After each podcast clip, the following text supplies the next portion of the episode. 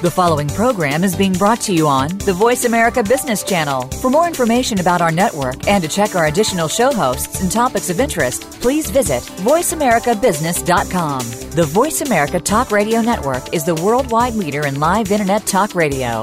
Visit VoiceAmerica.com. The views and ideas expressed on the following program are strictly those of the host or guests and do not necessarily reflect the views and ideas held by the Voice America Talk Radio Network, its staff, and management.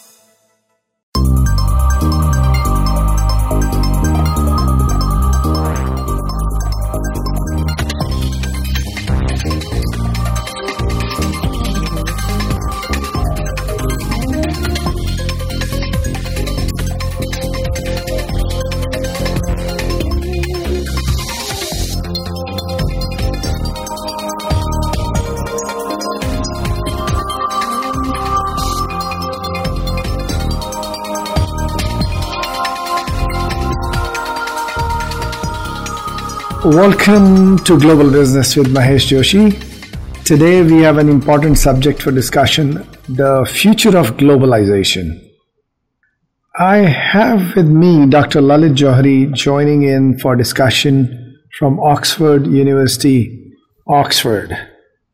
Dr. Lalit Johri is a senior fellow in international business at Said Business School and director of Oxford Advanced Management and Leadership Program.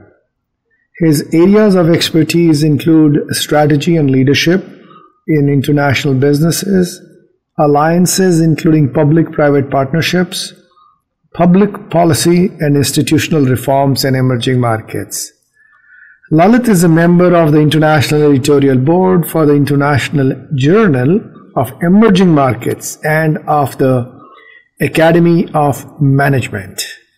He also served as Vice President Australasia of the Production and Operations Society, uh, the director and member of the International Board of Building Partnerships for Development, and also a member of the editorial board of POMS Chronicle. He is member, Distinguished Advisory Board, Journal of Asian Business Studies.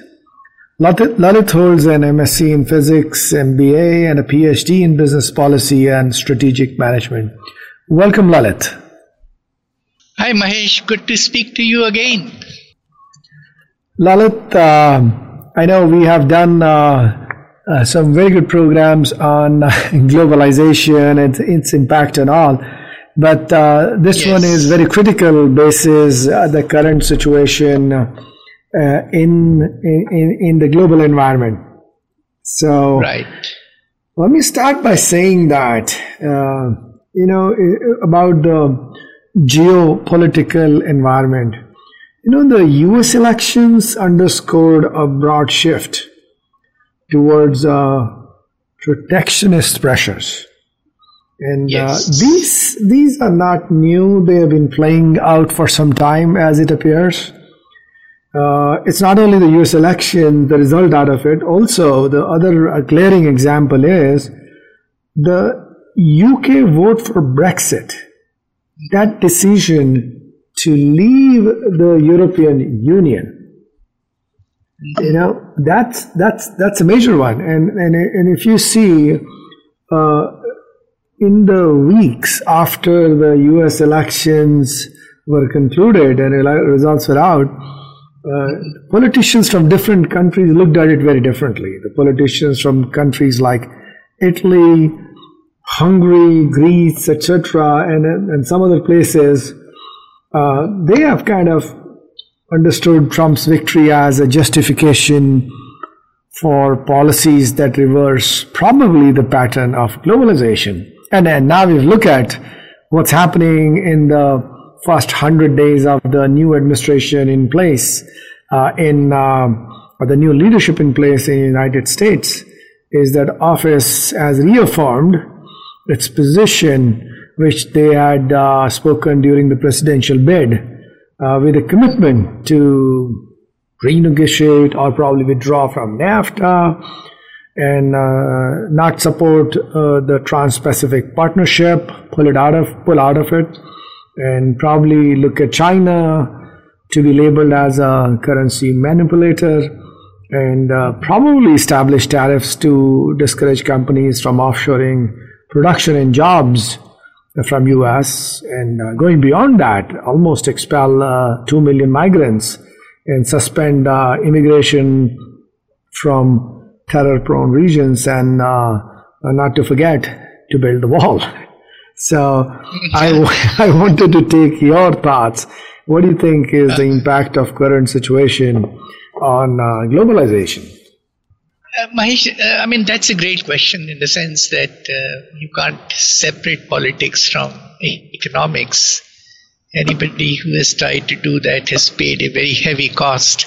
Uh-huh. And uh, I would uh, like to reflect a little bit with you on what has gone wrong with globalization, that there is a kind of a pushback, at least in terms of public discourse and political rhetoric.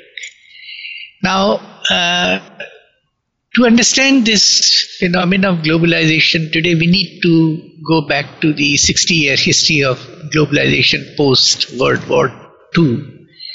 Uh-huh. And uh, lots of things have happened during this while. I mean, what you see today in terms of uh, rising economic disparities and some industries being completely wiped out from the uh, economic and industrial infrastructure of uh, some of the Western uh, countries, uh, people losing their jobs. Uh, there is a sort of um, history which can help us to explain that why this is happening. So let me uh, try to focus a little bit on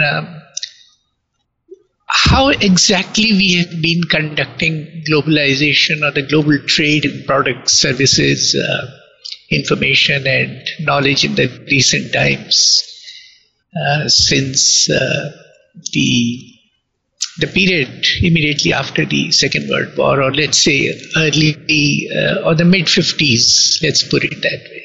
Uh-huh. Now, um, if you take example of um, specific countries, um, some of the countries have been providing unfair advantage to their domestic companies in the form of subsidies, tax breaks, low interest rates, and they these countries are trying to enable their own com- companies to compete in the fo- foreign market. And this is what we would call as unfair advantage or unfair competition because often the companies who enjoy these subsidies and tax breaks they are in direct conflict with domestic companies in the foreign markets uh-huh. and those domestic companies in the foreign markets are often outpriced and pushed out of the market ultimately resulting in loss of jobs True. i think uh, steel industry is an example of that um, I can also think about countries where the regulations uh, are very soft on firms, and firms don't really pay much attention to the workers' safety, health, and their rights, because the objective in those countries or the aim in those countries to keep the labor costs low and compete in the foreign markets in a rather unfair manner again, I think we can take examples from uh, the so-called garment uh, stitching industry. And we've heard about so many cases of uh, factories catching fire and uh, tens and hundreds of workers have died in these uh, industry accidents. Right. Um, we can also talk about uh, countries where the environmental laws are not very rigorous. And again, the firms in these countries are allowed to break environment preservation and conservation laws in order to produce goods at a very cheap uh, cost. Uh-huh. Um, many countries have imposed high tariffs or ra- they have raised non tariff barriers to protect their own domestic firms. At the same time, they are trying to push their exports to the other countries. And then uh, we've also uh, heard about countries which have adopted the weak currency policy or known as devaluation to boost their exports. Right. That so has been seems, a tool. Absolutely. So it seems that during the last 60 years, the, the global trade in uh, products, services, information, and knowledge has benefited several countries who don't play by the rules. And these current countries uh, create unfair advantage for their own exporters, adversely impacting the countries who care about labor and human rights, environment, and adopt transparent uh, financial or market-based currency policies. Now, this has to change, and that's what is happening in uh, United States and uh, to some extent here in uh, Europe. And uh, I'm not sure if we are going to go back to the protectionist policies of the past. We are going to see course correction in which globalization will continue as a fair game. Mm-hmm. So I don't see any setback to globalization. And by the way, if you expand the universe of globalization away from economy, don't forget that uh, globalization has been happening for centuries and millenniums. Take, for example, uh, culture has been globalizing. People have been traveling from one country to another country. Food, for example, uh-huh. uh, popular cuisines travel all over the world.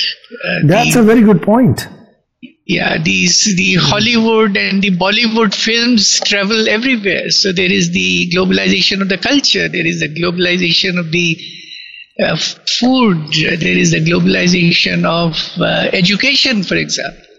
And there is the globalization of politics. I mean in a narrow sense uh, european union is also a kind of a political construct where they're trying to look beyond the boundaries of their own country. So globalization is happening in various uh, aspects of our societies. It is not just confined to uh, global trade, and we need to understand that the the connectedness, interconnectedness between the countries is expanding. In the past, uh, culture and uh, social uh, forces would travel from one country to another country through physical context. But these days, you have another very important uh, tool for globalization, and that is the digital interconnectedness. So, as long as we maintain physical and digital interconnectedness, I don't see any um, scope for uh, reducing the scope and the scale of globalization. However, the game has to change.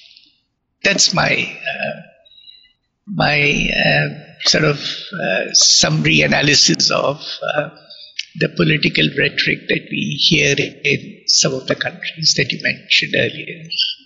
Right, and also, uh, you know, this is very well explained, Lalit, uh, by you. It gives a great insight but if you look at um, just a statement or uh, a few things appearing from a US election, uh, how far they impacted globalization, just, just in terms of numbers, that uh, I'm saying you can easily call US if you want to is as a relatively closed economy because it accounts if you see the total global trade volumes, uh, it accounts for only 11% of the mm-hmm. global trade volumes and that's uh, less than half of its uh, share of global GDP because uh, US has 24% uh, share of the global GDP.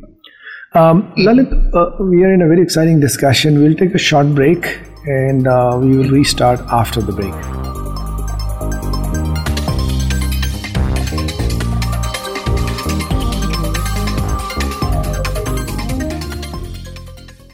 Follow us on Twitter at VoiceAmericaTRN. Get the lowdown on guests, new shows, and your favorites. That's Voice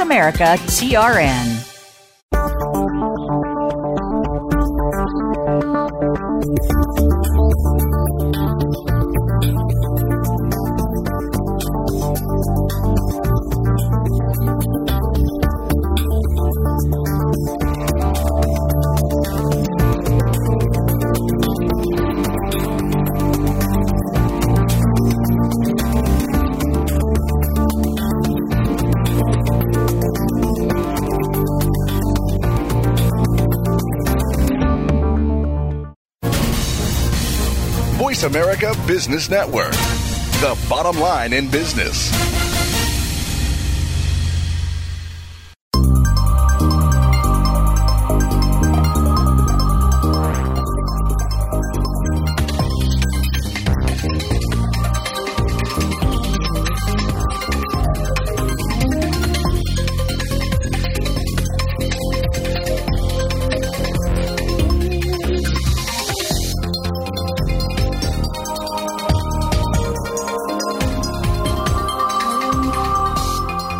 Welcome back. You are uh, listening to Global Business with Mahesh Joshi. Today we are in discussion uh, with Dr. Lalit Johri from Oxford University, Oxford, on a very important and exciting subject, the future of globalization. Uh, Lalit, uh, great insights uh, when we took the break. Thank you. Uh, I just wanted to continue on your thought process. Um, I think you have already touched it, but I would like to elaborate further on it.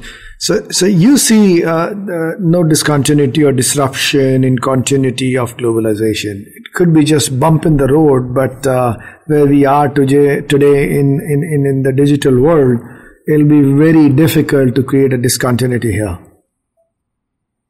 Yeah, I mean, I don't, as the interconnectedness uh, amongst the countries, the societies, and the people improves, uh, uh, I, I I would imagine that these are the greatest facilitators of globalization in any domain, whether mm. it's politics, culture, or, or economics, or trade.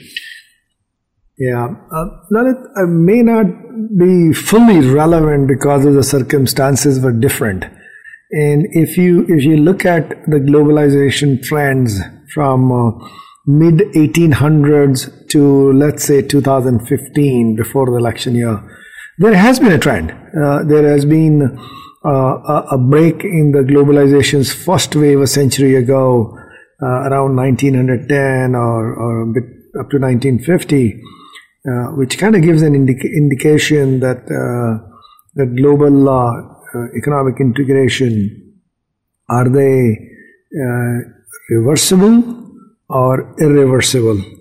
Now, the, the situation could have been very different that time, but uh, you think uh, the the new, new regime in in U.S. and few of the things happening uh, in in Europe, especially in the, in the U.S., it, it, can represent a huge shift in in the hegemons uh, orientation vis-a-vis a global economic system. If they choose to do so, I don't think you can because as we were discussing, it's it, post-war period. This time is when the second wave of uh, global integration started for global business in 1990s.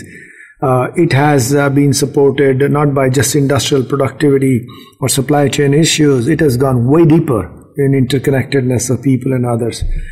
But if uh, if the leader decides to deliver on the agenda, which could not be globalization, can there be a possibility of reversal? I'm, I'm kind of hesitant to say it will reverse, but, but uh, is there a possibility?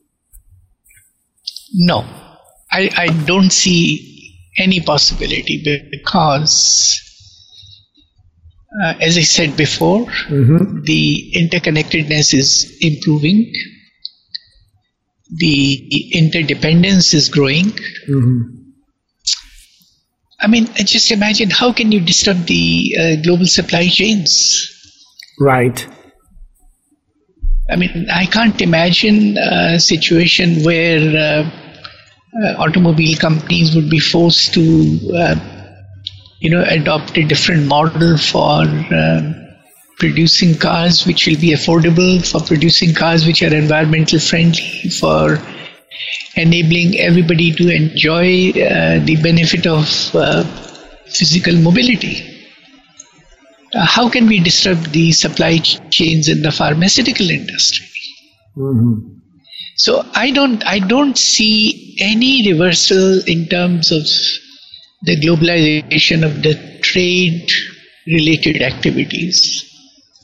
In fact, on the contrary, I see a greater degree of economic cooperation. So, Mahesh, one of the things we need to do is we must realize that terms like nationalism, protectionism are the lenses of the past. Right. And to understand uh, 21st century globalization, we can't use 19th and the 20th century theories or paradigms. We need to develop new ways of defining and conducting uh, global trade, which is fair to all and distributes the benefit widely. I, I think it's a great because point. the whole yeah, you you brought Yeah. in the nationalism and globalization, and uh, it is not necessary that they had to be contradictory. The countries can have uh, both a national and global identity, and and this is playing out right now. If you look at it, the slogan in US are "Make in America," "Make America Great Again." Go by, go to India. They had uh, uh, "Make in India," Brexit. So I don't So think. again- yeah. Yeah, again, I mean, I will uh, offer my um, interpretation of at least Make in India. Um I mean, to me, it sounded more like a political slogan. Right. Now, let me ask a question. Do you think India can achieve its security interest and defend its borders if it has to wait for another 20 to 30 years to design, develop, and test a fighter jet? no way. No way. India will go out and look for what is available Right. in the advanced countries or countries which are willing to sell their defense equipment to India. Mm-hmm. And that is the aspect of interdependence. Right. That in specific industries, some countries are way, way ahead of the other countries in terms of technology, in, in terms of functionality of the products and services that they offer. That ultimately there is a global demand for those products. Right. Let Right. me take another aspect of Make in India, and that relates to the cost associated with pursuing a slogan like Make in India. I've been uh, pursuing the interest Apple is showing in terms of uh, investing billion dollars in India in order to uh, assemble mobile phones. But I don't understand one thing. Apple makes billions of dollars of profits in United States from their global sales. Right. But to start a mobile phone assembly plant in India, it is trying to negotiate range of subsidies from Indian government. And Indian government is very happy to uh, somehow uh, please them because they want to claim a political victory in terms of uh, telling the electorate that look, our Make in India program has managed to convince Apple to come to India. But my fear is that ultimately it is the taxpayers who will foot the bill to enable Apple to assemble mobile phones in India. right. So- that's, that's a great point. Yeah, so the, the politically inspired industrial programs which lack the logic of uh, the so called free market, the logic of competitive advantage, they somehow don't play very well in the long. Yeah, I think that's very well said. And it looks like Lalit, even you see, if you try to match the political rhetoric with follow up actions, and, and, and the rhetoric uh, which probably supported uh, for um, any particular person or political party to gain weightage out of it is probably not against the globalization, may not be just No. for make of India. It may be most of the places you see, it was kind of a, a, a, a kind of a revolution, if you call it, against the system. They were not against it. I don't think people would be against globalization because the way you said interconnectedness is today, you can't live without it. It's, it's so far connected. You see, as long as uh, by playing a fair game, we can ensure that we can um, invest more into those industries where our country enjoys a greater degree of uh, competitiveness. I'm sure we can address some of the social issues. Let me also uh, focus a little bit on um, what is now becoming a universal political agenda. Uh-huh. And that is going to push the forces of uh, globalization further. Now, if you look at the political priorities of countries around the world, what are they? Everybody's talking about healthcare. Right. Providing nutrition, providing affordable housing, transforming school education, reduce unemployment, create new jobs, mm-hmm. upgrade infrastructure, uh, protect the environment, provide power, water, and sanitation, and create smart, caring, and transparent government. No matter which country you go to, this is the language of the politicians. This is what the society is asking for. And if the political leaders are sincere and if the societies are able to put pressure on the political leadership, then this is going to become the next force in terms of globalization. Hmm. And as you rightly because said, this, for these these are the main needs especially in Asia, Africa, in Latin America. And, and, yes. and these are huge.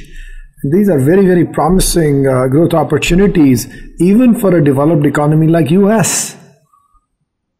But they can participate in these three geographies, which are in desperate needs of those resources or technologies. Absolutely, and and my my own uh, feeling is that uh, the next round of globalization will not just focus on providing um, consumer products, it's going to expand to some of the basic sectors, uh, the social sector, uh, the, the, the, sort of list that I mentioned just now. Uh-huh. And, and that'll, that'll uh, unleash a new wave of globalization across the world.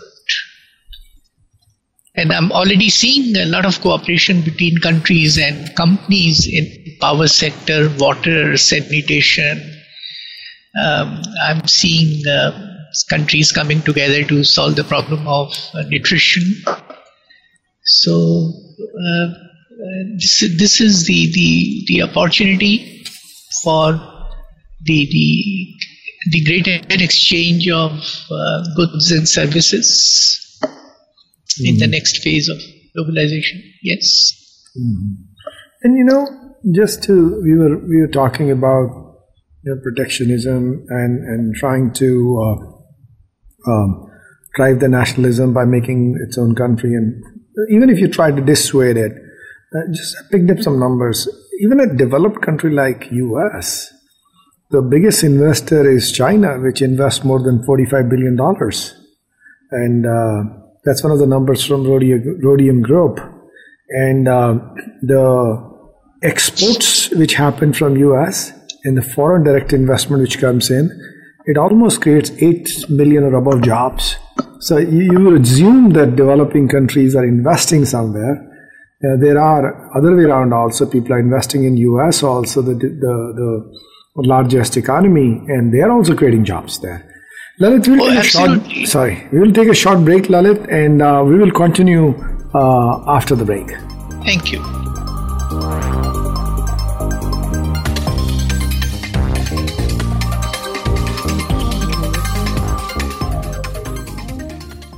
Think you've seen everything there is to see in online television? Let us surprise you. Visit VoiceAmerica.tv today for sports, health, business, and more on demand 24 7.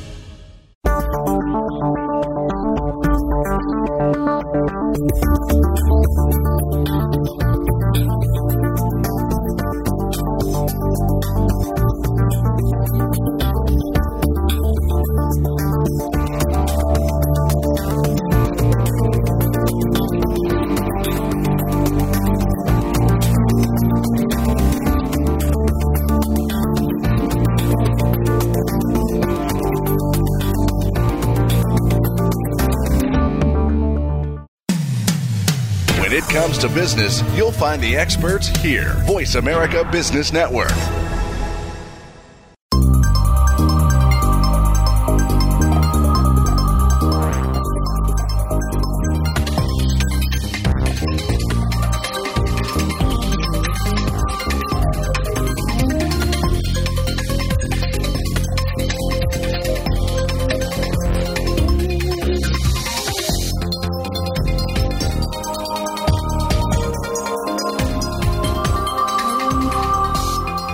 Welcome back.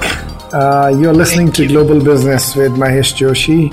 Today we are in discussion, uh, actually very interesting discussion, Dr. Lalit Johri from Oxford University, Oxford, on uh, the future of globalization. Uh, so Lalit, uh, when we took a break, uh, we were elaborating on make in India, make in US, make US great again, kind of slogans floating around and, and what's, uh, uh, what's happening with nationalism and globalization. Are they going uh, hand in hand or they are going contradictory? Looks like um, most of the countries will have to manage them together. Seems like they need not be contradictory. Absolutely. I mean, uh, they, the globalization must proceed in a manner so that it is played in a very fair manner and it benefits all the participating countries at the same time. Yes, and, and I think it's pretty doable. And one of the reasons that you're talking about, and let me hit on that now, is we are in a digital age. And yes. uh, in a digital age with the absolute connectivity of everybody with everything, even machine to machine, human to human, human to machine, machine to anything you can talk about, there, seems to be very uh, less scope for the trend of uh, globalization to be reversed. Uh, if something can happen is it could be uh, that uh, the forces to go against globalization probably will be resisted by uh, the environment in the digital age. Yeah, I mean, that's a great observation. what uh, digital connectivity has uh, done is absolutely remarkable. It has changed the way the new uh, international players are emerging in the marketplace. In the past, uh, you would start small as a domestic company, you will grow big in your own country, and then you will try to take your first uh, step in order to expand in the foreign markets and then over a period of time from an exporter to an international company to a multinational company. Today, uh, even an individual through global, through digital connectedness can uh, access global markets.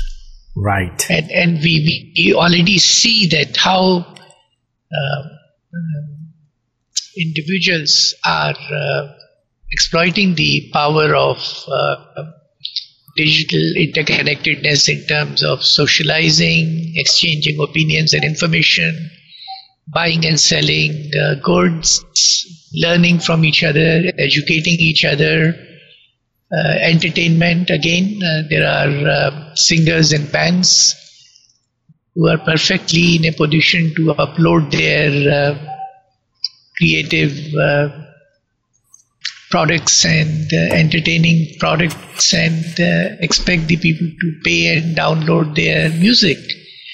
So um, this this domain of individual uh, entrepreneurs. Uh, uh, this is going to expand dramatically. Already their numbers are rising exponentially.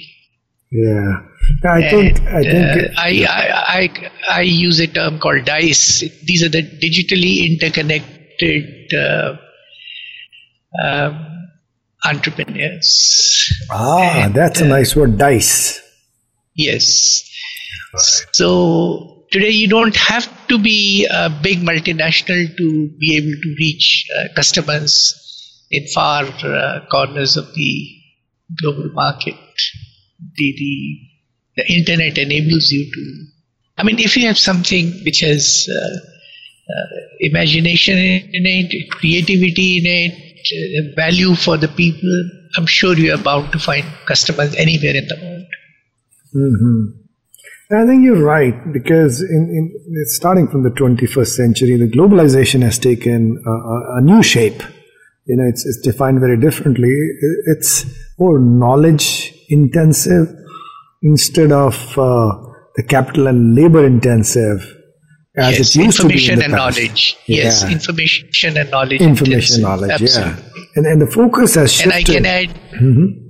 Yeah, I can also add imagination and creativity intensive. Right, right, right. And then the focus is absolutely shifted to intangibles. So you can Yes. you can assume the people used to fight for shipping lanes in the past uh, in the industrial economy. That has uh, um, over the years changed, and it has been substituted by broadband broadband as a major need. Yes. And, and as you rightly mentioned, there's no restriction on participating in global economy. Anybody can participate uh, with an internet.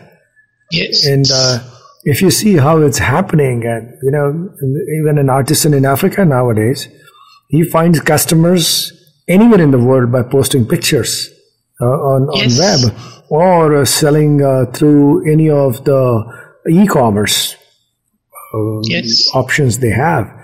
And um, actually, e-commerce is facilitating a lot. It's almost one third of sales for artwork across the borders is coming through e-commerce. And uh, if you heard about, uh, you definitely heard about this guy, Pinkoi. You know, these guys have Yes. 20,000 independent designers who are offering their products online in Taiwan. Yes. And just look at Amazon. you know, it's almost more than 2 million sellers there. So you don't have to go face to face with the buyers. And uh, Alibaba, I'm saying, Alibaba is huge. It's 10 million merchants. So I think uh, the meaning of globalization, which when it peaked in 1910s or 1915s, when there was a uh, there was a decline after that for whatever reason it was, uh, it's very different now. That time it was physical goods, and and it's Yes. it's uh, it's more of uh, technology side now, and the driver of global consumer demand. You know, if you look at those things, you had had a disadvantage in the past in 20th century with labor cost competitiveness. That's why they went to other countries. But in new global Yes. economy eh, you you would see us may have an advantage in strength in technology and innovation. Anybody has that they can have more Yes. success in globalizing.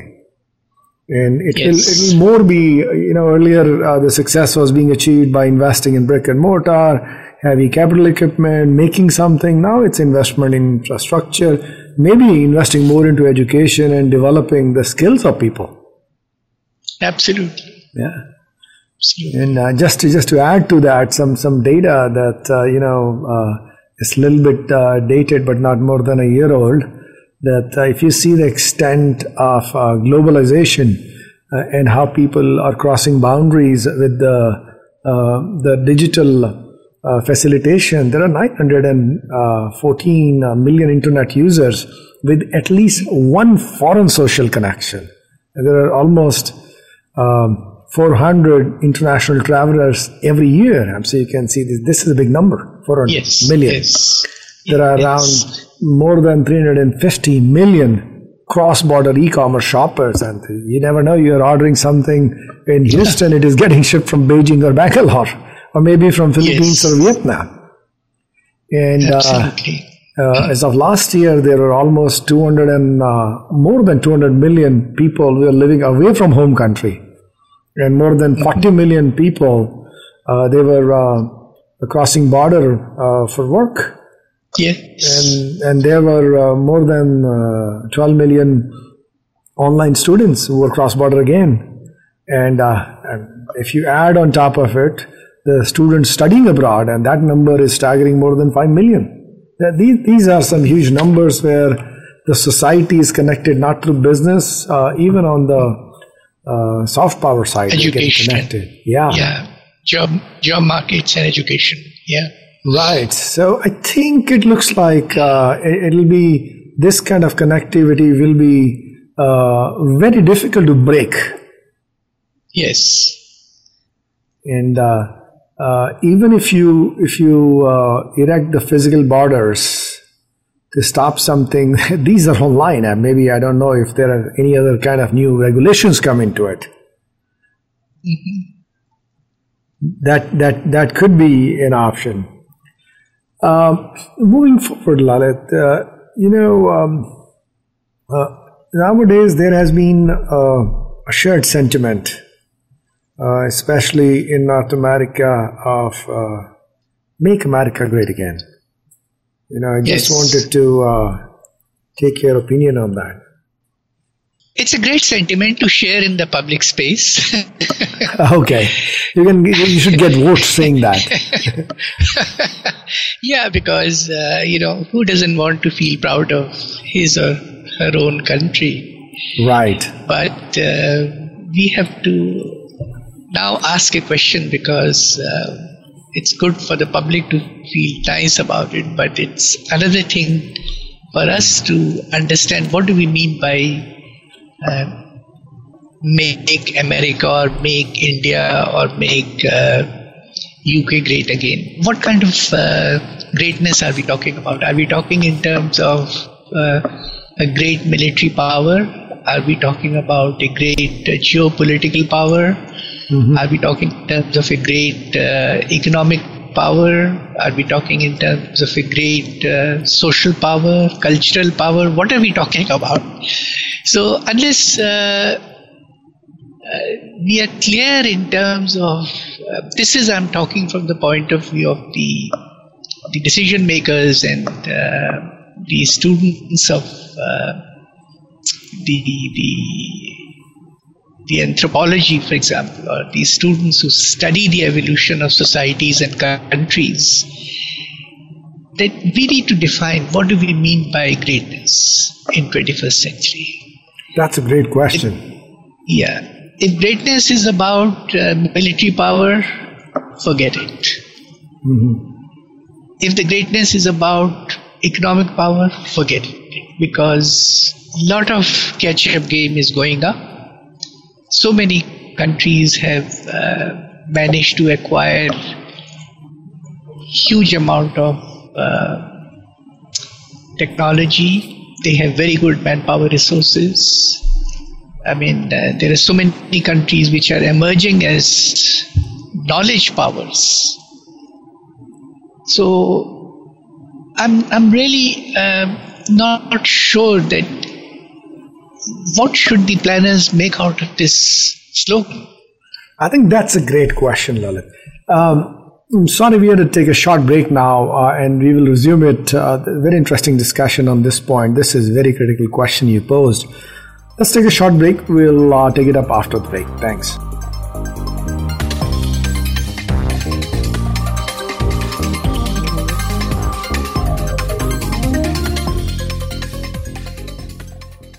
Become our friend on Facebook. Post your thoughts about our shows and network on our timeline. Visit facebook.com forward slash voice America.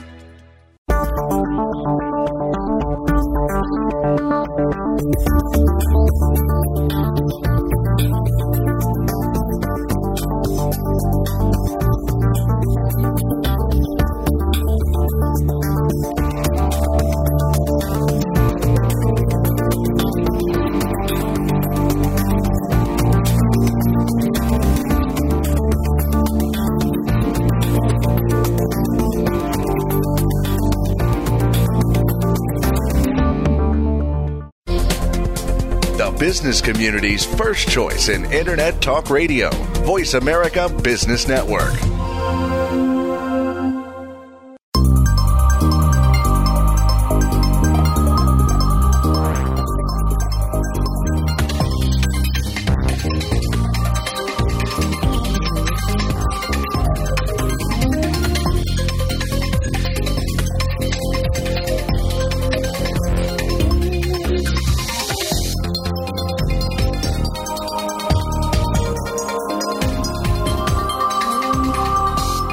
Welcome back. You're listening to uh, Global Business with Mahesh Joshi. We are in a very interesting discussion with uh, Dr. Lalit Johri on uh, the future of globalization. Lalit, uh, you made me think. That was a, a very good point which you raised before the break. That uh, what is the meaning of being great? And if I have to break it down into the three uh, easy ones the military power, economic power, and soft power uh, I don't see anyone close to America in that. They're the biggest uh, economic power in terms of GDP, if you count it that way. Uh, they are big in uh, the military power. I don't think anybody can match the military might reach and the number of bases they have globally. Uh, and also, if you go to the soft power, until uh, now, uh, they have the biggest impact on the rest of the world in terms of soft power. So, yeah, Mahesh, uh, it's not how much power you have, it is how you use the power. Right, right. And if you look at the current uh, situation, in uh, just another piece I wanted yeah. to add in terms of unemployment rate is less than 5%, one of the best yeah. in last 10 years in US. So coming back to your point, very valid point. What is uh, the definition now? So uh, for me, there are uh, related to this uh, greatness, there are three or four questions that I have in mind. And uh, I would once again repeat what I said earlier that uh, it's a very good uh, sort of piece for societal conversation.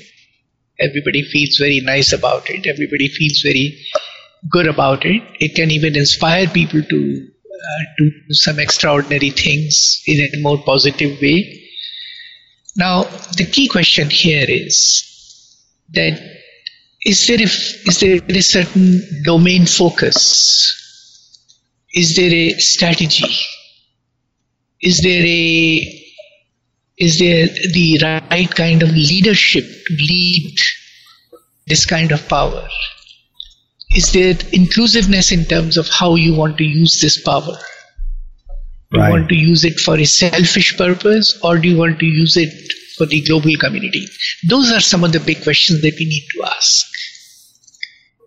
Uh-huh. That's again uh, almost on the periphery of nationalism versus uh, globalization. Absolutely. Or, or, the global responsibility.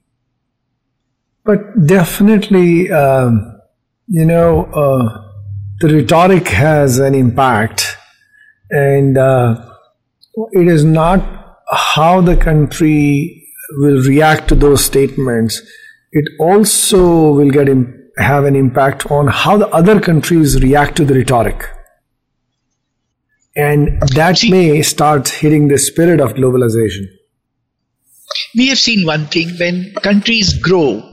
I mean, take, for example, the US uh, as an example.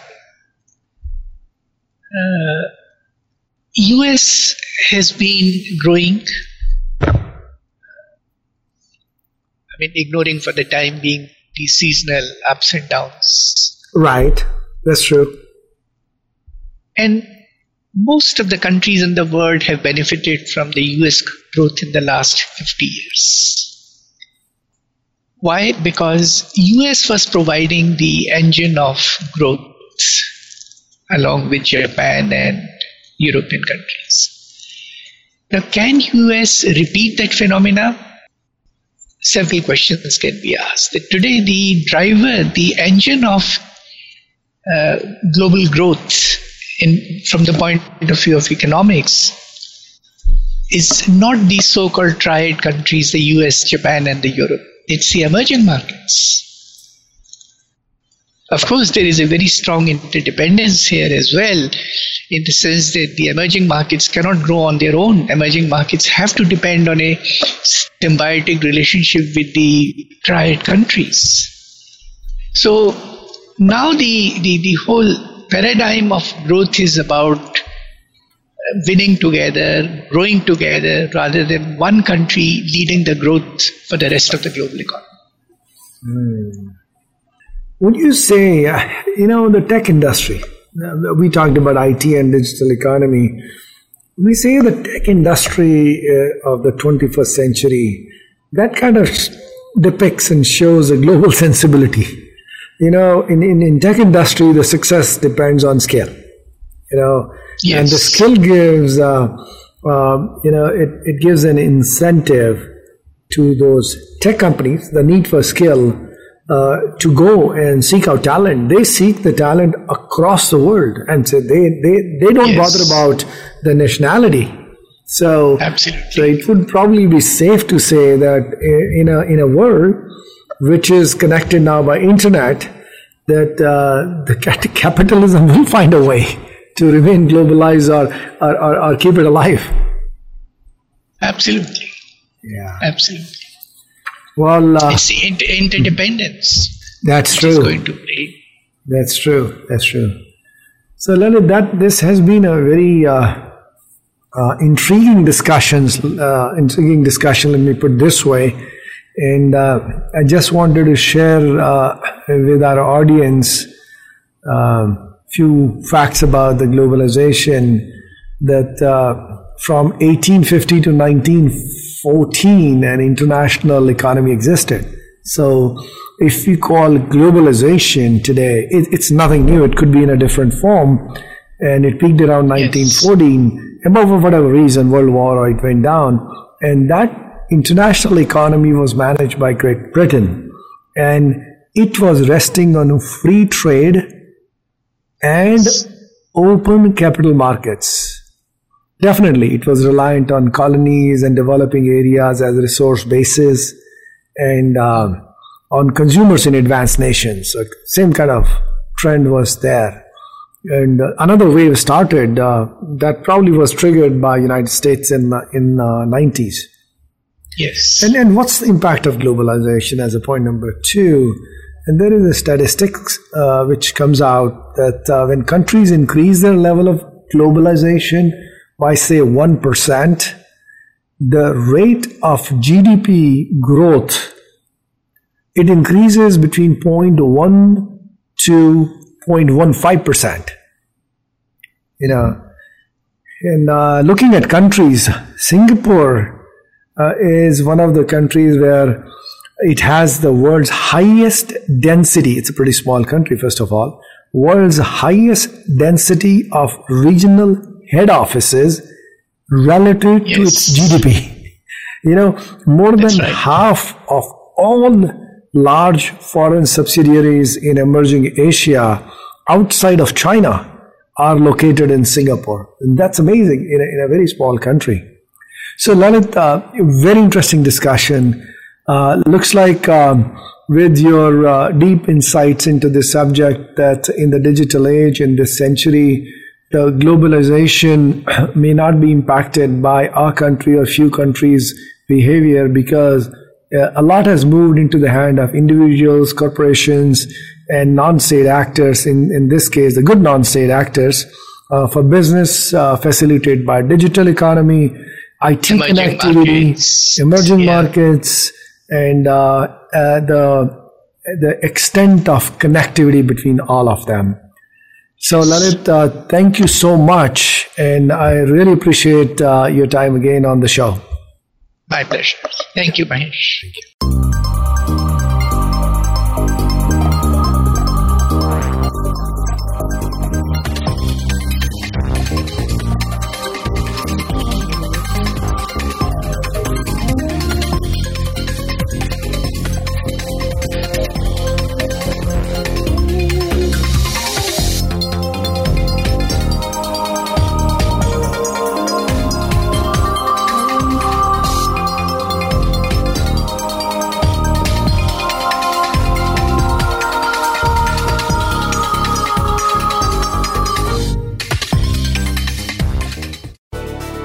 Thanks again for listening to the preceding program brought to you on the Voice America Business Channel. For more information about our network and to check out additional show hosts and topics of interest, please visit voiceamericabusiness.com.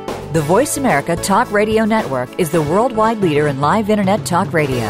Visit voiceamerica.com. The views and ideas expressed on the preceding program are strictly those of the host or guests and do not necessarily reflect the views and ideas held by the Voice America Talk Radio Network, its staff, and management.